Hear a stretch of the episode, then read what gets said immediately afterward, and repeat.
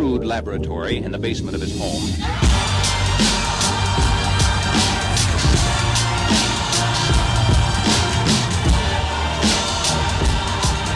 Hello, everyone, and welcome back to the show. Today, we have an absolutely tremendous episode for you a dynamic conversation about marketing, the insurance industry, uh, what it means to have a niche uh, with Chris Greene, the flood insurance guru. Now, Chris is the things that he's done from a content marketing perspective are nothing other than absolutely outstanding.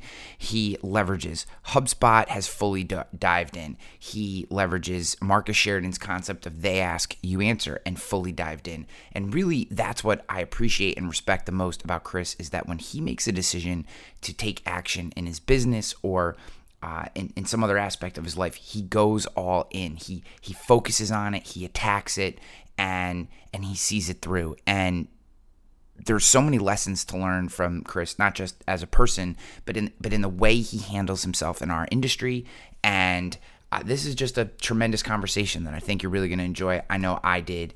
Um, make sure you connect with Chris on LinkedIn, all the socials, all that kind of stuff. Because if you're watching what he's doing and and and taking notes, you're going to get better at marketing your agency. It's just absolutely positively the case. So. Uh, with that, I want to give uh, a quick ask to you guys. You know, I put a lot of episodes out. We put an episode out every Thursday. I appreciate you listening. I love you for listening, and I've said that for years. Um, guys, if you enjoy these shows, you know it. Just share it with somebody, right? That that's that's really my ask today. Just get you know text it to somebody or or or you know if you want to share it in social whatever email an episode to a friend and just say hey i think there's something here i think this episode is fun uh, whether it's this episode or another one guys sharing the show uh, more people find it, more people get into our ecosystem. I get more inbound um, suggestions for guests. I get more people uh, kind of sending ideas and tips and thoughts in, and I listen to all that stuff. I read all those DMs, and it helps us get more content, more great guests, more great information in front of you guys. So if, if you're enjoying the show, if you're loving the show, always love a rating and review on iTunes. That helps more people find the show. But really, sharing the show is the thing that's most important because when a friend tells another friend that something has value, they often take action on it. And if you find value in this show, I'd love to share you to share with a friend, man. I mean, that's the whole that's the whole deal. So, uh, with that, guys, love you for listening to this. Let's get on to Chris Greene. Yo, what's up, man? Can you hear me okay? Yeah, you're good. What's going on? Not much, man. How are you? I am. Uh, I, I just want to start by apologizing for bailing on you twice, two different times. I'm glad we finally connected. I, life dude, I know you got so much going on in the world, professionally, personally, right now. That yeah, I know. Yeah, I, I appreciate. I just I appreciate you being uh being good to me about it because uh yeah I for everyone listening at home, we've we've had this scheduled. This is the third time now, and twice I had to bail because with everything with SIA and whatnot, um, you know, just different meetings pop up, and we're doing so much to like offload services from Rogue to SIA to kind of free us up to do our thing that sometimes they just have to be done. So either way, I'm glad we're finally getting a chance to chat. Um, you know, big news, biggest news in the insurance industry. You had a suit on the other day. That's like one of the big, big, the earth shaking, uh, universe shaking things. That's like I tell my friend Jason Katz. I Always expect the unexpected. so, uh, so what's going on in your world, man? What's up? Uh, I'm spending a lot of time on data right now. Yeah. Yeah, like uh, trying to change the flood insurance world right now through data. Um, you know, it's kind of exciting to this point now where we're getting to a point kind of like with you where you can take that money, you can actually invest in the business. Yep. You can invest in the technology. And so I went and hired a Gloveboxes developer and we've got about a year long worth of projects. Uh, we just tapped into FEMA's database yesterday and basically pulled the entire FEMA database into HubSpot. And like, what is, when you say working with data, like what's your, what problem are you trying to solve? Like, what are you trying so, to do? What I, the problem I'm trying to solve is that, like I spoke last week at CIPC, I said insurance is not the problem. I said risk is. The problem is that we don't know, we don't do a good job of knowing the risk, understanding the risk, and reducing the risk. And we don't show the property owner or the prospect that. So we got to find a way to do that. So that's exactly what we're doing with all these risk analysis companies, pulling things in and actually showing people the same thing that an underwriter is seeing. But how do we change that data? You know, how do we reduce that risk? Now, how do we create long-term rate stability in the market by doing that? Yeah. That's interesting. So how do you do that? Like, what does that look like?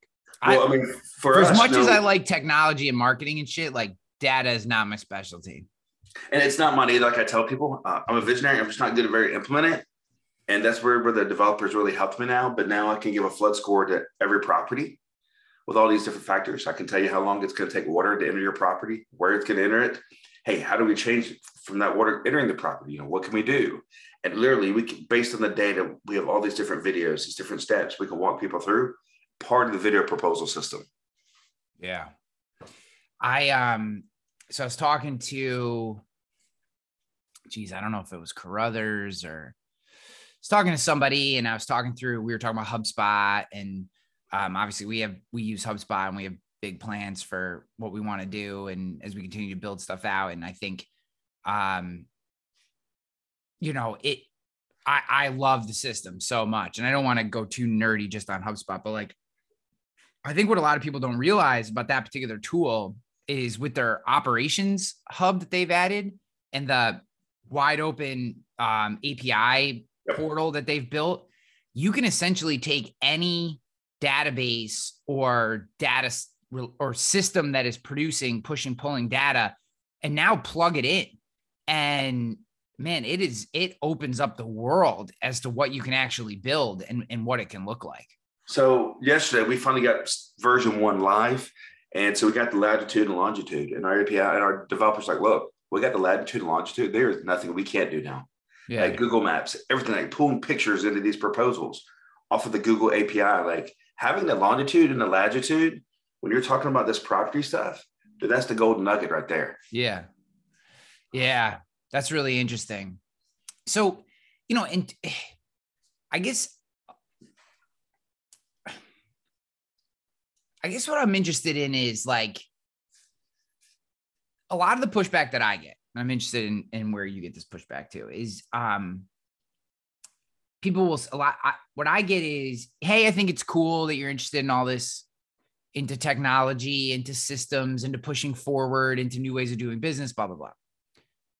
But you can write a lot of insurance just doing it the regular way. Like, what is the what is the improvement percentage? What is the the upside potential of going down these paths of leveraging data? Like, I guess, you know, what is the opportunity cost versus, you know, I could just keep doing it the way I'm doing it and probably grow a business and probably make money. Um, you know, why do the extra work? Why figure out these ways to to put images in proposals and figure out different, you know, why go through all the effort? What is it? What does it get you? Well, for me, what it gets me is like I tell people, I said, look, we could charge for this because trust me, we're paying a lot of money for it. But think about the value that we can bring to our referral partners. Let's just say a David Carruthers who goes in and meets with a middle market account. He's one of our referral partners. Now they've got this full flood risk analysis report that completely helps separate them from everyone else. You know, being able to show that to them on their building, the value that it brings to them now. We've got a referral partner for life now. Yeah. So that's the value of the technology to us is, hey, how can we help our referral partners grow their business? How Yeah. can we make them look like rock stars? Because at the end of the day, like I tell people, like the technology is not about me writing more insurance. It's about us changing insurance. It's about exchanging risk. That's the difference between us and most insurance agents. At the end of the day, it's not about us writing a bunch of insurance. It's about, hey, how do we create a more stable insurance market? Yeah.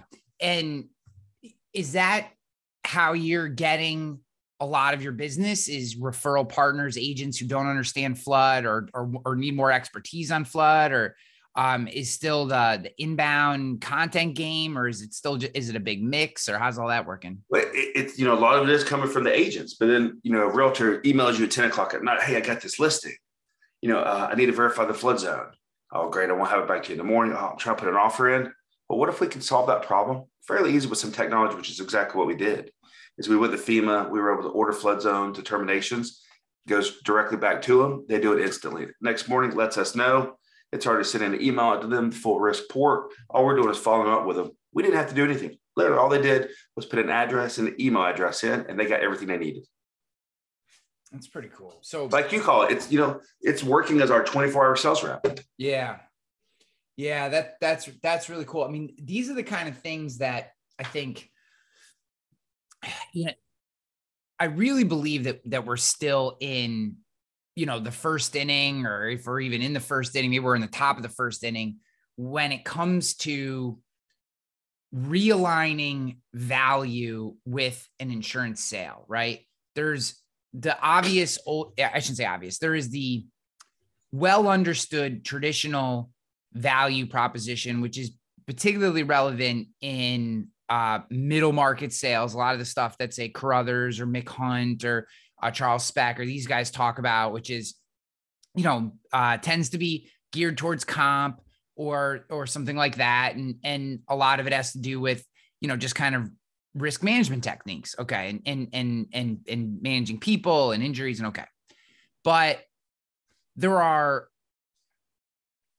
a ton of additional layers of value that can be offered with education with resources with with real-time return of information with self-service automation like there's all these different both types of value and layers of value that are possible that that we just simply are not even tapping into that in other industries are the bar like literally the bar barrier for entry. And in ours we, we're we're just starting to tap into them like what you just described which is getting a report based on email and address. And that's the other thing too is that everybody thinks about insurance first. Like you know, our Carruthers teachers, I was like, like you know, that's what he taught me of. Insurance shouldn't be the first conversation. Yeah. So that's the problem. I said because when their insurance rate goes up, that's the first thing they're thinking is they're mad at you. Yeah. Because you you led with the insurance. And I was like, well, you know, insurance is really all that we do. Well, maybe that's part of the problem is we're not overall risk advisors. Yeah. You know, what is that? The, the term risk advisor, insurance advisor, um, is is a tough one for me because it's a I, tough one for everybody. Yeah, I think that I think you're right. I and I and and I would love to think of myself as an advisor for sure.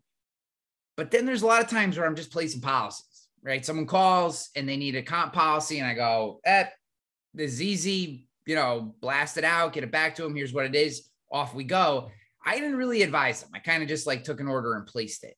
And when and, and and my point to that is when I think about, I think a lot about um the cost of our people's time. That is yep. that is something that I spend a lot of time thinking about. And it's one of the reasons that I went to HubSpot initially.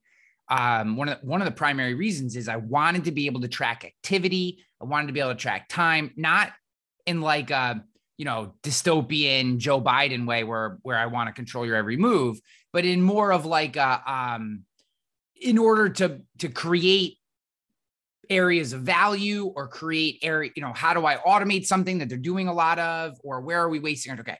So when you look from a from a profit standpoint at being an order taker when an order is put in and you process that order and you sell that order and it works that way, that easy, right? That is the most profitable way to do business. It's why all the insurtechs, all the VCs go after these quick DTC plays because when someone knows exactly what they want, is ready to buy, and all you have to do is execute that order, it is incredibly profitable. So your brain goes, wow, that is easy. I should do more of that.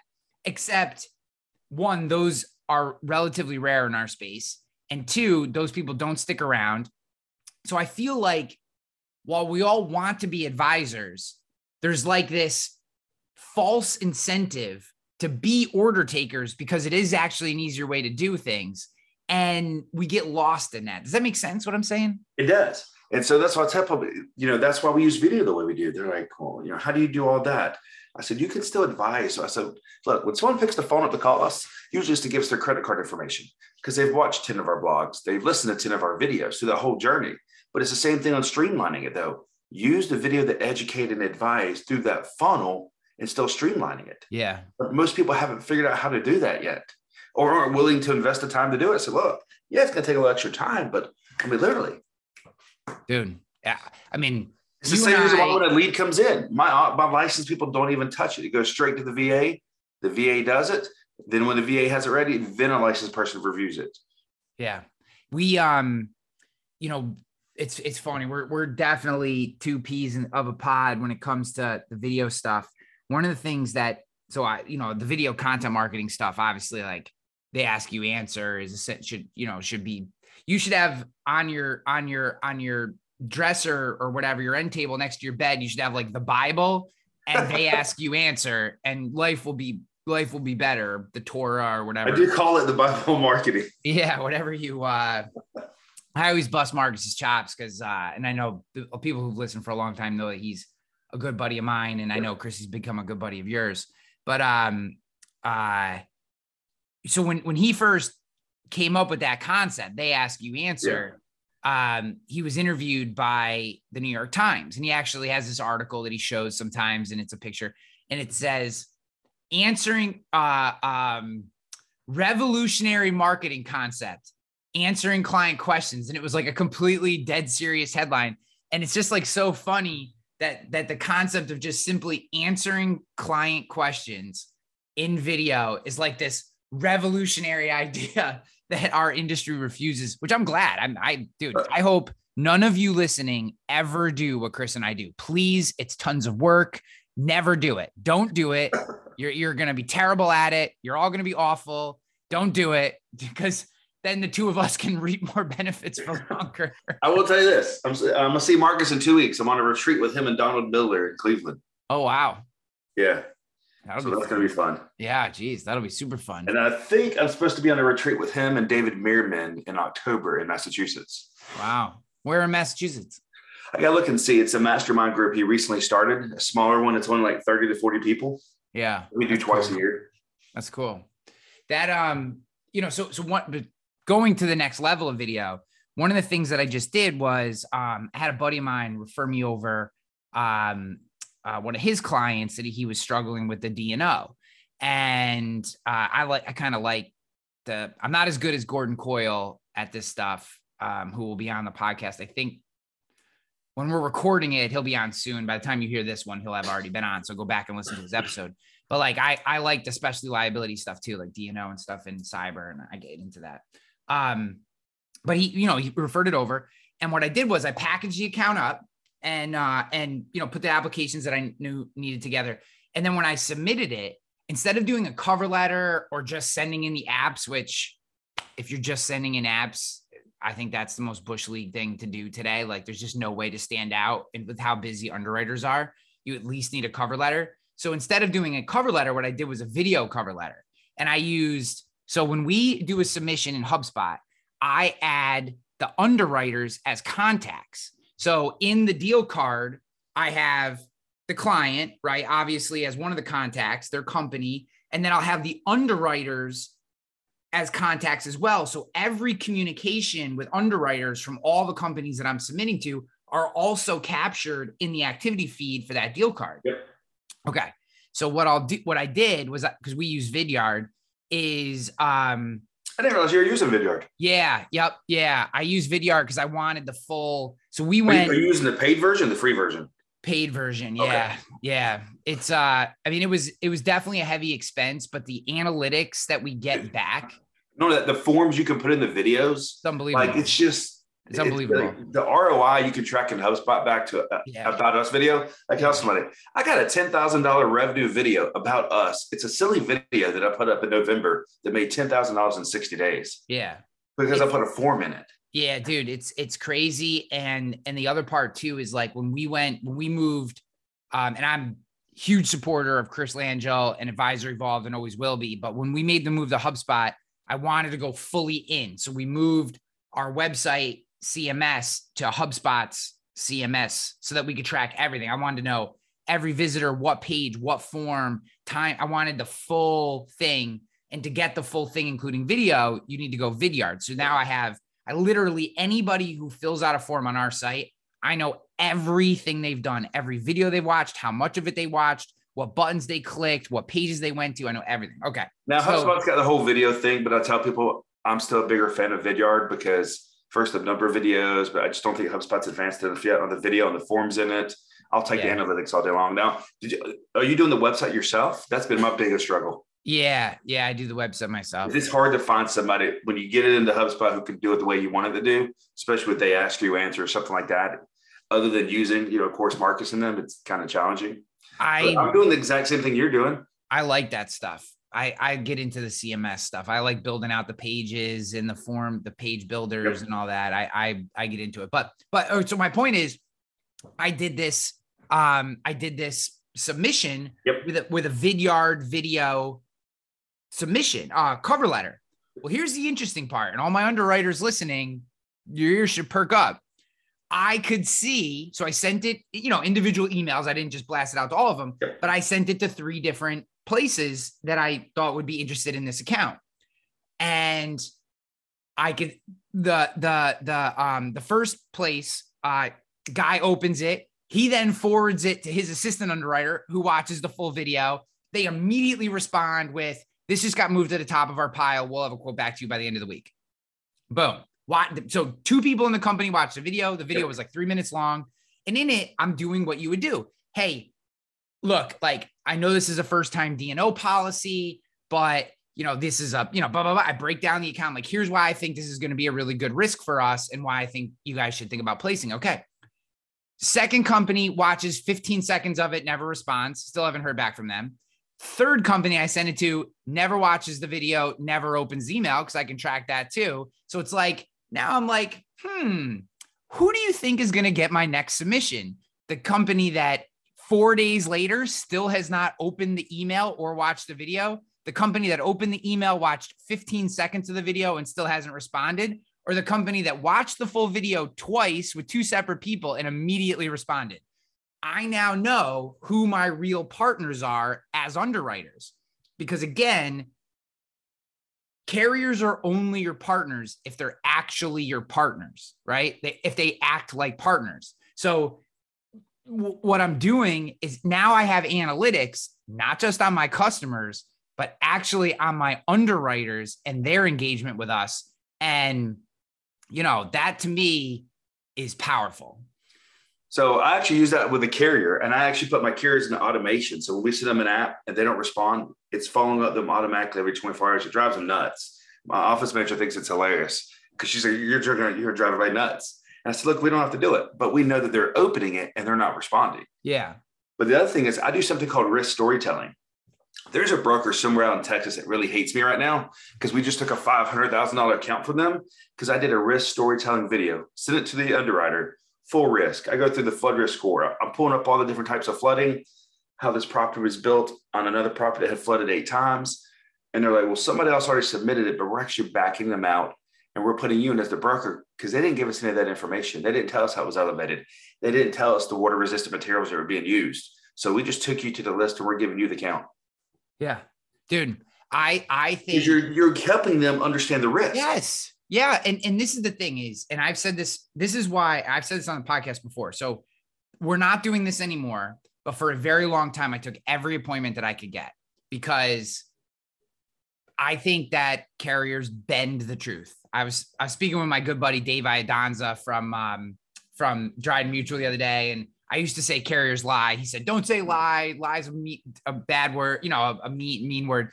We don't lie, but we bend the truth, just like agents. And I said, "That's true." Okay, so so that being said, um, I think the carriers over oversell what they're willing to write and what their pricing is going to be, and geographic spread and all that. And, and agents overestimate and bend the truth on how much premium they're going to put with them. Okay, that's the game. Well, what I what I'm working towards, and again, I'm training my team, and it's not all there yet. But like to what you said, by by doing a better job of presenting an account to an underwriter, I feel like we're being a better partner to them. So we're doing our part.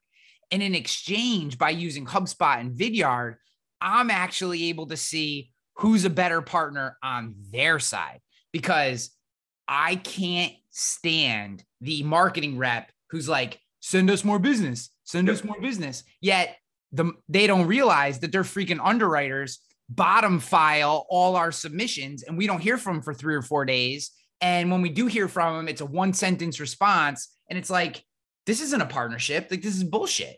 And now I know like these guys want our business. When we send them an email, we send them a video uh, a video cover letter. I like risk storytelling. I may steal that.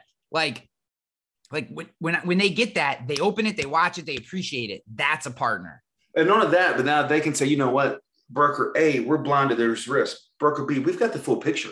Yeah. That's a broker we feel is going to do a better job of protecting us. Yeah. That's a partnership we want. Like I tell people, I say, look, at the end of the day, it's our job to make sure we reduce the claims for the customer because we don't want to go through that experience, but we're also reducing it for the carrier. Yeah. It's a win-win. Yeah. And and tools like you know, this is one of those moments where tools like a HubSpot, tools like a Vidyard give you a true competitive advantage. I think there's a lot of tools that are, you know, they're nice and they definitely help, but they're not really like a competitive advantage. I feel like when I submit business on an account that deserves this, I mean, a $700 BOP, you're just, you know, you quote it, you write it, whatever. We still will probably do a video proposal to the client, but, you know, you don't necessarily talk to an underwriter. I'm talking about something with a little meat or something that needs some explanation or whatever. This allows you, like you said, to do a screen grab of a report or here's here's what I'm thinking, or here, let's walk through their financials. And yeah, there's a little schmoogie here, but this is why I think we're this is still a good account. Or and you actually get to have that interaction with them and they can see the look on your face. They can hear your tone of voice. They can hear you're excited about putting this account on the books and, and whatever. That to me makes all the difference. And I do agree with you. It's us doing our job. It forces us to do our job better because it's you can just send a bullshit submission into somebody when it's just an app as an attachment. When you actually have to do a video and pitch it and sell it, you need to believe in what you're selling. None of that. Like, for example, I got a $150 million risk right now in Hawaii that gave me a notice three days before renewal. And I was like, there's no way. Yeah, I sent a video. I got a response back this morning. If I would have sent an app, it would have taken three days. Yes. But from that video, they can see right away what the risk is. Yeah. Because let's be honest, underwriter reading through the app, it takes time. Yeah. They don't want to do it. They're human. I will tell you this on video though. We do have a rule too. If someone sends me an email and asks me more than two questions, we actually respond with a Vidyard video inside of conversations. Yeah. First uh, introduction, first person that uh, emails us, we never met them before. Usually something that's going back to them. It's just a simple introduction email from me, real quick, with Vidyard. Yeah, I like that. I I am I'm definitely gonna start responding more, doing more you know, we we we started doing this underwriter submission cover letter thing, which has been a big success. Um, certainly a success for the underwriters that open. I, I just I can't stress enough how mind blowing it is to me because I know the carriers that will give us tons of shit about our submissions, and I'm like, wait a minute, I can tell you it's been a week and he hasn't even opened that email yet. Like, don't come at me, man. Like, he hasn't opened the email the fact that the carriers are willing to almost double your commissions because they see what you're doing with the risks. Yeah. Yeah, we're going to increase your commission because you're doing a better job of protecting the risk. Yeah. You're not sending us garbage. Yeah. It's dude, it is um this is the kind of stuff that That's where I laugh. And I like, look, HubSpot's one of our best employees. It's the most expensive thing. But to tell you, with playbooks now, I don't know if you've gotten into that we basically built out carrier appetites inside playbooks. Yeah. So someone's been with us two weeks or two years, you go in, you type the question, you've got the answer of who to go to with it.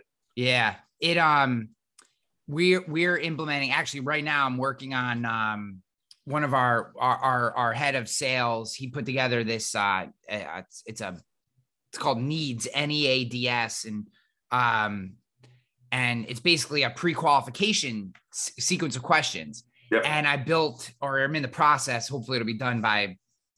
I would love to say today, but it probably won't be till next week. Um, uh, uh, basically, this is going to be the questionnaire for when a lead comes in. Our new business coordinators, who are who is who's unlicensed person, they call out and say, ask them these five questions and use a playbook and type the answers right into the playbook as they're taking the responses.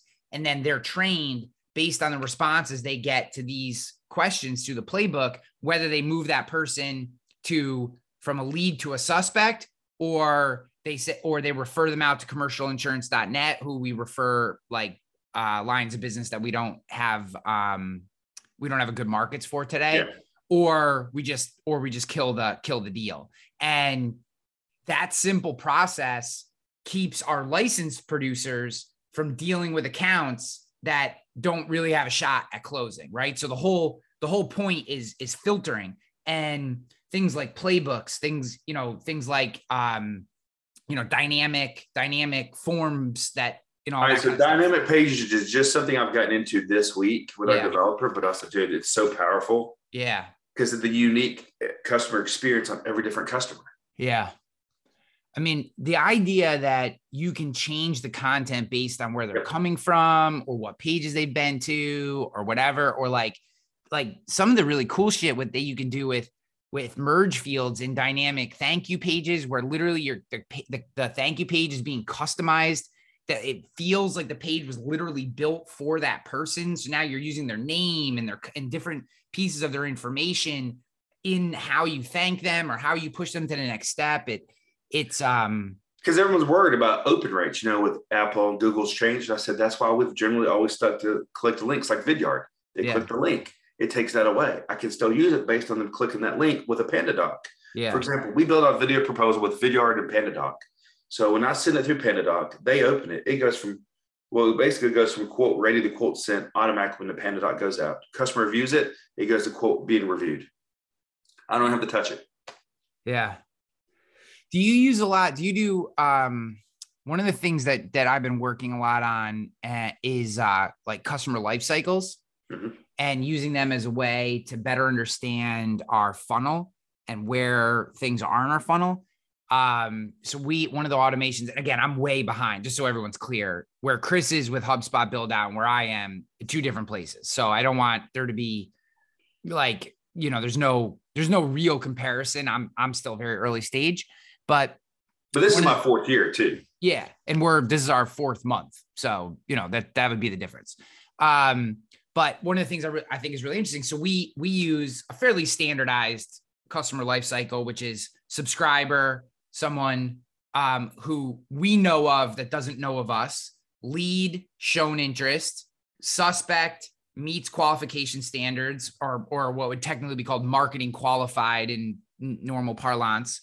Uh, prospect is interested in quote, and then um, client, evangelist, lost. That's that's customer life cycle. So um, you could be a client without being an evangelist, et cetera. Um, so what's cool is that you can in in in the pipeline, in different engagements, different pages they hit, you can change um, the, where the life cycle is automatically. So like if someone uh, leaves us feedback or uses our referral referral page and types in a referral to us or you know whatever we can move them from client to evangelist. We can move the automatically move so i don't need to rely on my people to have to think about oh are they a suspect? Are they a prospect? Which not that they're incapable of it but it's just i don't want them to have to think about that.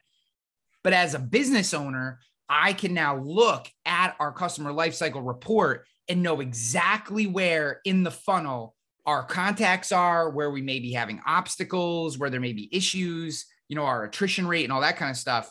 And that it's like those simple insights are where you're able to make true improvements in your business. And you know, you just don't get that a lot of places. So I was able to use it to change our fee schedule. So we could see exactly which deals we were losing and why, and what the premium point was. Like, hey, it was a big issue. Five hundred dollars and less is we were losing because of fees. And I said, you know, that's not that big of a deal, but at least gives us the data to know. yeah. Hey, it's the small stuff we're losing, which is okay. But that's that's why we're losing it. Well, let's Yeah. make a little bit of an. We made a little bit of an adjustment there, and we stopped losing almost all of it. Yeah. That's awesome. So that is like putting the learning center on there um, was has been a big thing for us too. But like my office manager says now, hey, if it didn't happen to HubSpot, it didn't happen. What's up, guys? Sorry to take you away from the episode, but as you know, we do not run ads on this show. And in exchange for that, I need your help. If you're loving this episode, if you enjoy this podcast, whether you're watching on YouTube or you're listening on your favorite podcast platform, I would love for you to subscribe, share, comment if you're on YouTube, leave a rating review if you're on Spotify or Apple iTunes, etc.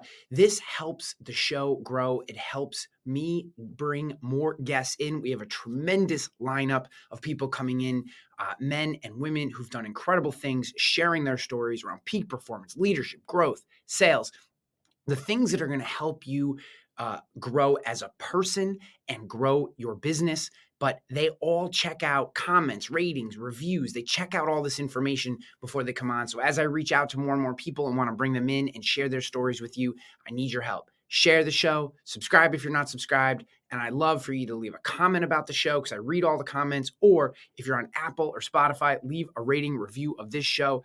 I love you for listening to this show, and I hope you enjoy it listening as much as I do creating the show for you. All right, I'm out of here. Peace. Let's get back to the episode. That is our so our we're working towards that. We're not there yet. Um, you know, we're moving off of agency Zoom slowly over to HubSpot.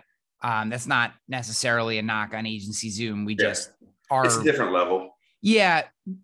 The integration I wanted, you know, especially with you know, doing the deal with SIA and all that kind of stuff and where we're going and where we're headed. Like Agency Zoom was a great tool for us as a seven, eight person agency operating fairly traditionally.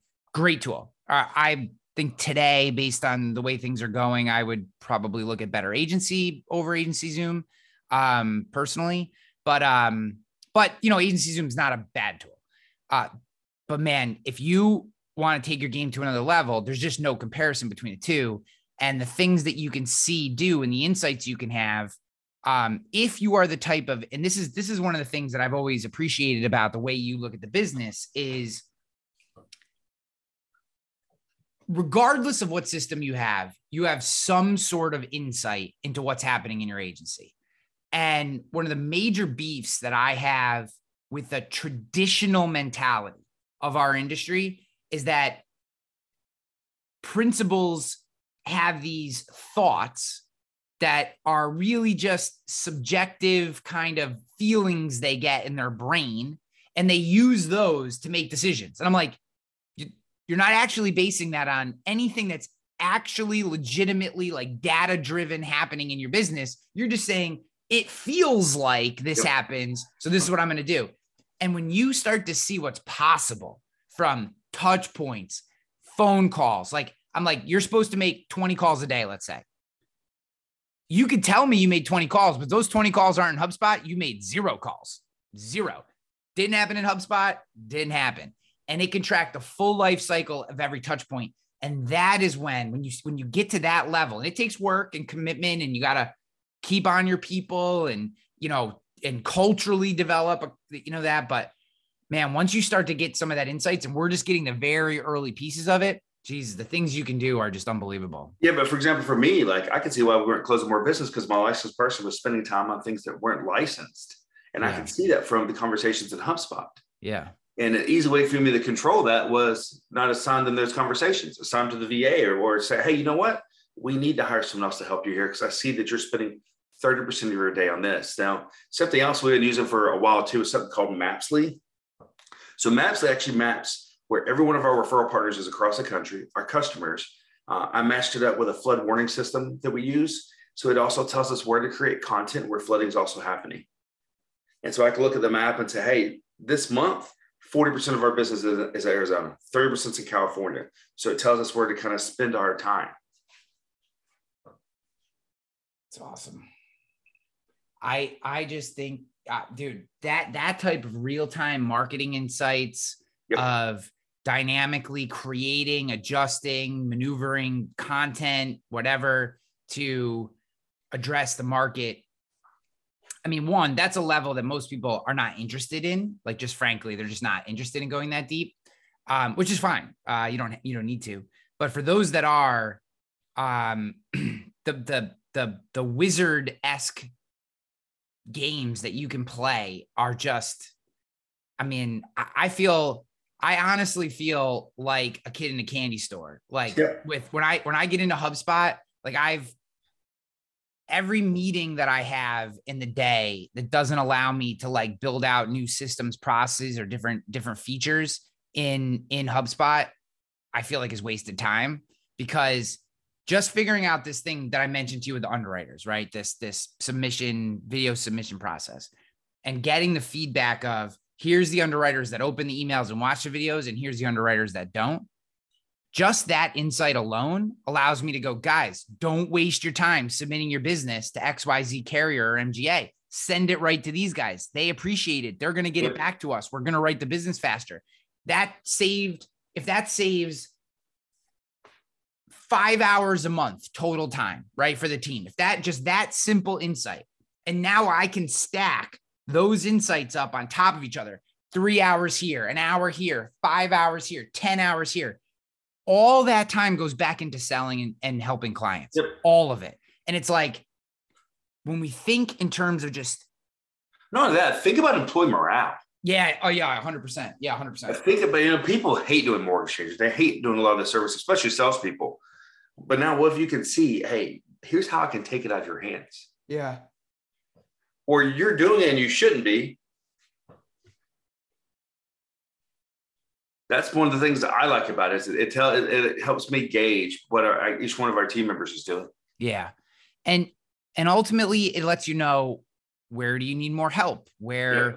where do you need another person, where do you need a VA? Hey, we can actually we can actually you know go get a VA who crushes COIs or, or is great at uh, handling um, email inbound service requests and responding to them and, and triaging them and uh, you know and you know other things like um, you know right now our, we we have the position new business coordinator. That's the person who does the pre-qualification of leads to suspects, and she is is training to get licensed. Well, you know I'm able to. I am now able to give her and watch how and listen. One, listen to phone calls through Ring Central. I'm able to call log every call she makes. So I'm I'm getting a feel before she ever becomes a licensed producer for Rogue Risk. I am able to see how does she do on the phone? Is she willing to pick up the phone? How does she do with answering questions? How is she at documentation? So I'm literally getting, she's building her resume for us as a select producer before she ever becomes a select producer. And I can see it all right there. Now she's doing an awesome job. I can't wait for her to become a producer. I think she's going to crush. But like, but, but maybe she's, maybe she wasn't good. Right.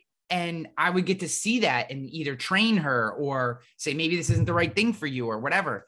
And, That's why I like conversation AI. Yeah. You can detect customer behavior based on tone. Yeah. So it helps us teach our team how to use the right tone through the conversation to control the conversation. Yeah.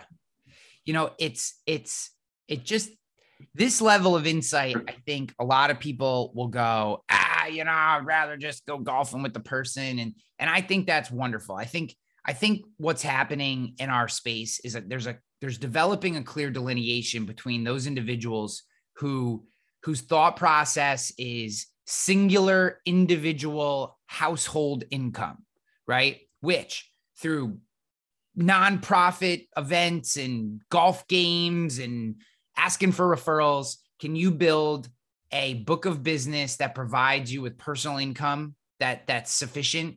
Absolutely. You don't have to do any of this shit. None of it. You can use a spreadsheet and have two carriers and make more than enough money to take care of your family and everything's fine. It's going to take time and a lot of work, but you can get there and that's fine. If you're looking to scale your business, to like grow your business beyond you, beyond the kind of egocentric kingdom version of of your business, you cannot do it today in my opinion without starting to dip your toe into the shit that we're talking about right now. You just can't.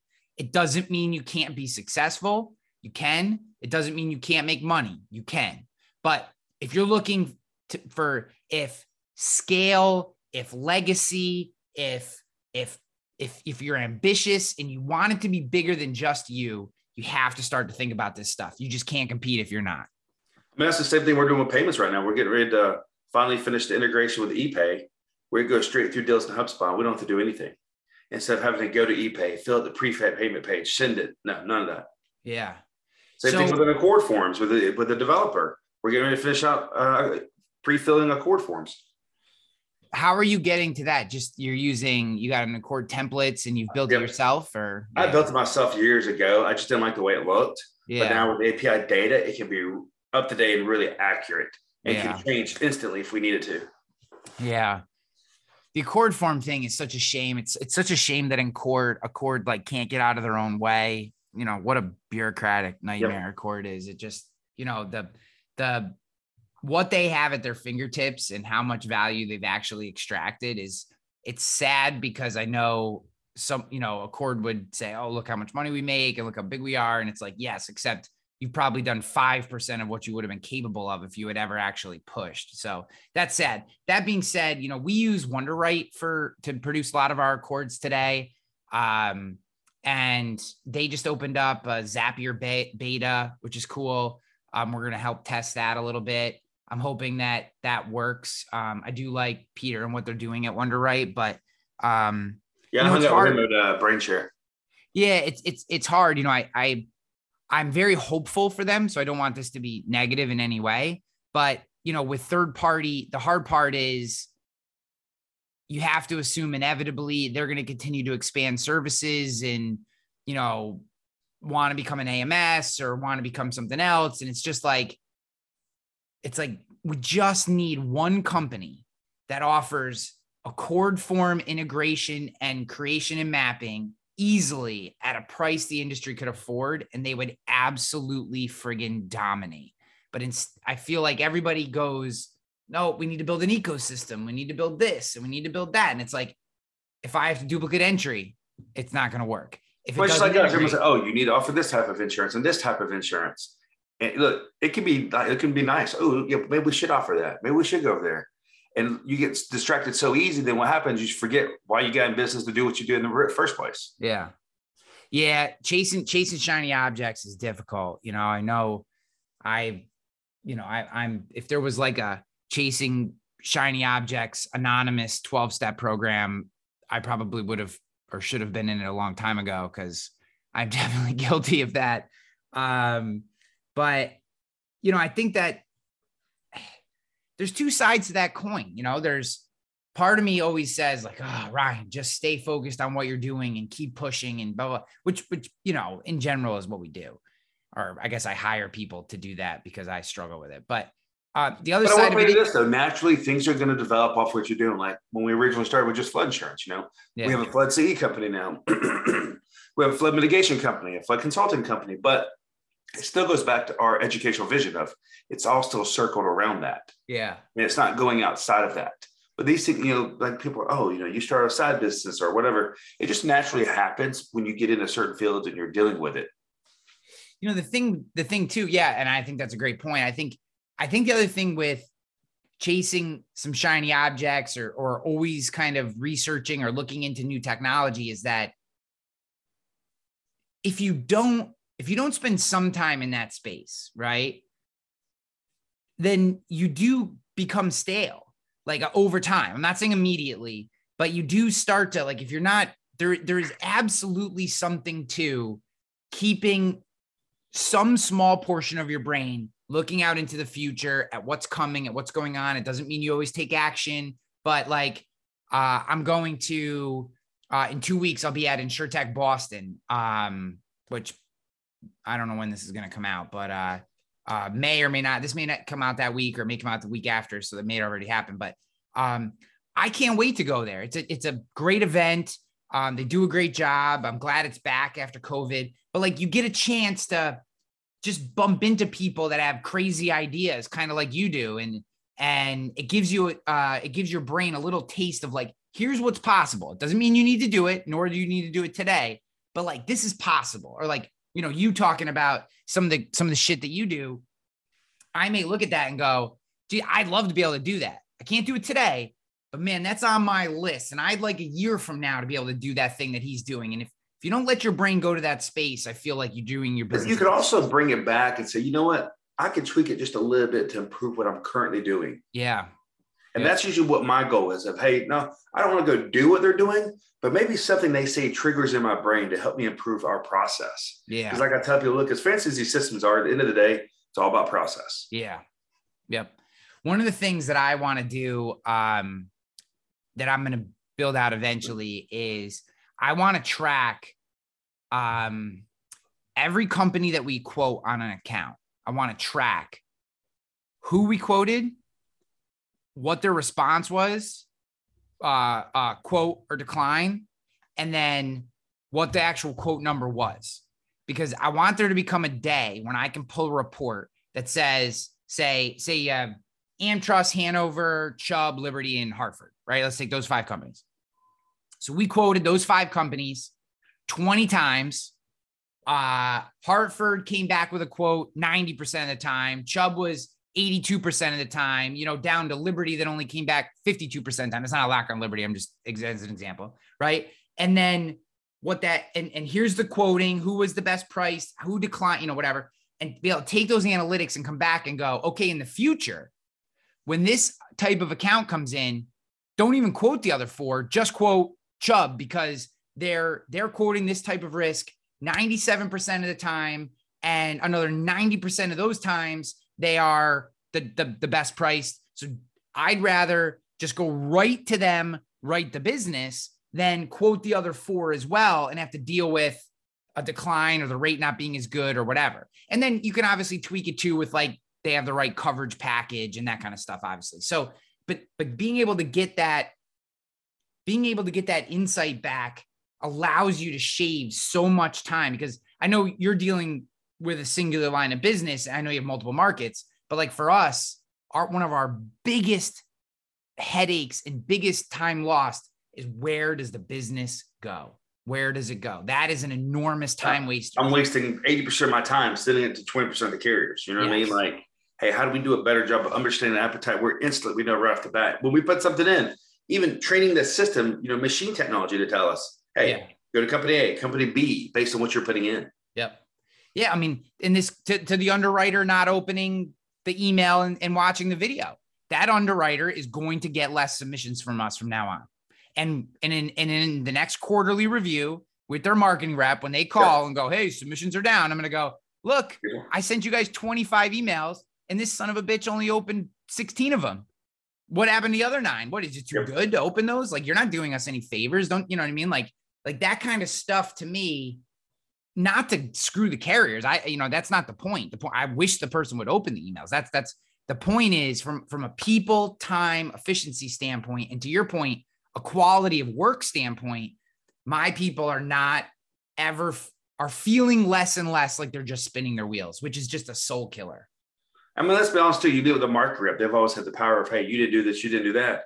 Now something like a HubSpot, no, wait, we did, and here it is. Yeah, Hey, we didn't know we did us an opportunity to defend what we did. Yes. Yep. That that to me, there is just like E and O. That's how people HubSpot's better than I think any AMS out there and uh, protect uh, your E and O. I I will put I I walked through so I walked through for my team how I did this submission the other day. This here added this contact, added the underwriter, made a note, attached these quote forms, it automatically pulls in all the emails. It tracked the call that I made to the person. And here's the video. Blah, blah, blah. I showed them all that. And I was like, what's not in the system? What activity did I do that someone could go back and say, hey, you know, blah, blah, blah, here, here. What did I not do? What did I miss? And they were like, you got everything. And that it was easy. It's it's different, right? The HubSpot is different. If you're trained on a traditional AMS, it's definitely yeah. different men- mental with the objects and stuff. But like, man, once you start to pick it up, it is insane. It's just all there right at your fingertips. And that's what's up. at the end of And that's what it wins is ease of use because even when I interview a candidate, HubSpot is part of our interview process. Um, and yeah, it usually blows them away about how easy the system is to use. But I said, look, it's not that it's necessarily easy to use. It's that I'm only showing you 1%, and it's the 1% you're going to use every day. Yeah. Yeah. Dude, it's awesome. So, so you know, we're wow, we just blew through 52 minutes in no time. That was crazy. Um, so you know, kind of the, using the last 10 minutes or so of our conversation here, talk to me a little bit about what's you got the most excited about your business. It doesn't have to be technology, it could be whatever. Like, what do you when you when you show up in the morning? Like, what right now are you the most excited about? Uh, when I show, it still goes back to this massive risk that comes on my desk that nobody says they can do anything with, and I'm able to instantly pull the risk data we have go in, put a full report together, send it to a carrier, and get a risk model and a rating model that no one else can get. Yeah. Uh, because of our educational background, it's, that people at the end of the day, it still comes back to that for me. Yeah, and that's the part I enjoy. Yeah. So, so you love the challenge of the tough account that you get to, you really dig your teeth into and do the problem solving. I, I get that. I, I like, you know, as much as I don't really love selling insurance. I love the I love the risk management, you know, I love walking through. I'm with you. I love the educational side of walking a client through the coverages, why they're important, how they can mitigate them. Like that that problem solving piece is it is a lot of fun. There's there's there's a lot to that. Then I also like how my team will email me and say, "Hey, here's what happened this morning that we need videos on." Yeah. And then you go crank them out. Like this afternoon, I'll crank out about eight more. I usually do eight to 10 videos on Tuesdays and Thursdays. Yeah. I, uh, I, so you guys know this is a Friday, so he's off his schedule, just, just to be clear on that. But I, yeah. uh, I will, um, I am also this afternoon going to be doing my, I did a bunch of stuff this morning. I got a few more calls. And then this afternoon, before I get my kids off the bus, I will, uh, go crank out. I got about six, I have six head so I think in headlines, you know, in terms of what I want to attack. So I have six headlines. Um, I may, depending on time, I may just add two more and bang out a quick eight. But, but dude, you know, I know you're right there. We did, um, we just got monetization status. I, you know, I'm not going to actually put ads on on our videos for Rogue Risk, but the monetization yeah. status gives you some extra tracking and whatever. But uh, yeah, thousand plus subscribers, and we did 4,000 total hours of view time in the last 12 months. Last month, we did, last 28 days, we did almost 11,000 views, which, dude, for insurance YouTube channel, it's that's why, like, I watch the shit you do. I've done it twice now, once with the Murray Group with Rogue, you know, a few other agents. Crowley's doing some good stuff. Like, I just don't see how other agents can see the things that we're doing and not be like, this is a thing we're going to do. Like, we're going to do this. Like, of all the things we should be doing, this is like, look at the success these guys are having. Like, the leads just keep, it never ends. It's just yeah, every day. We, we generate two to 300 leads a month from between referral partners and content. Like, we're not out there spending money on ads, everything's strictly organic. Yeah. And we have an 80 to 90% close ratio. Yeah. It's, dude, it is insane the possibilities. Yeah it's just insane. And it boggles my mind. But not that, that the content, like I had a meeting with a large carrier yesterday that's leaving a private flood market. And they came to us and we were going to put a blog out some other carriers were kind of putting misinformation out there. I said, you know, we like your content. It's neutral and it's always fact based. Will you put this piece of uh, information out for us? So I shot a video on it and I got a blog I released last night on it. They said, We know that you won't spin it negatively, but you also won't spin it positively. You're going to be completely neutral about it. And that's what we like about your content. Yeah. Yeah, that's good. That's good, man. I know um in general, I'd say carrier reviews do really well for us from a content perspective. Um, I got a call from four CEOs. Mine did a best of on private, residential, and commercial. Yeah, it's what's what's what's funny is that a lot of agents are like, oh, um, well, you know, my carrier's gonna get mad at me. I'm like, mad at you. Like, I mean, maybe if you're saying a bunch of untrue things yeah. about them or you're purposefully like trashing them, but like if you're giving an honest review, like I did an honest review of um maybe Hanover or somebody where, you know, like I I just I said, like, hey, like they are a little old school in some of the things they do, but the paper's amazing, the claims handling is amazing, you know. So so it was, it felt to me, it felt very real. My mar- and nobody's ever going to sue you for saying something good about them. Yeah. What do you? What? Why would they be pissed? I'm uh. doing the video to write more business with yeah. their carrier. Like I want people to watch the video and go, hey, you know, hey, I saw your video on Hanover. They seem like a great company. Let's do bit. You know, I'd like to do business. Like that's why you're doing it. So to me, it's just there's just it's like what read they ask they you answer. Do just exactly like what pricing though. I can't discuss pricing on my website. Look, customers don't want to know how much your insurance is going to cost. They want to know what's determining the, the price of insurance. 100%. That's all they want to know. Dude, that Marcus has made an entire career just in our space with that point is yes, you cannot say a bop for a bakery is going to be $1,300. No, you can't say that because you don't know. But what you can say is here's the four main factors that based, you know, based on these four factors, your rate is going to go up or down. And here's what they are. And that's what people want to know. And I promise you that'll be the number one page that people visit on your website. Yes. Yeah. It's um, dude, it's wild. It's like, Unfortunately, he's trained me really badly. I, I got to send him an email on this. I made my wife a Mother's Day present, and she's like, you know, none of the, you, you're not in any of the pictures. I said, you got to blame that Marcus Sheridan. There's that whole thing he trained me. You know, it's not, you know, it's not about us. It's about the customers. You know, so he sticks it in my head on everything I do now. Yeah. I know a lot of I've had a lot of people um you know a lot of people have questioned the fact that all our videos on Rogue Risk YouTube channel have me in them.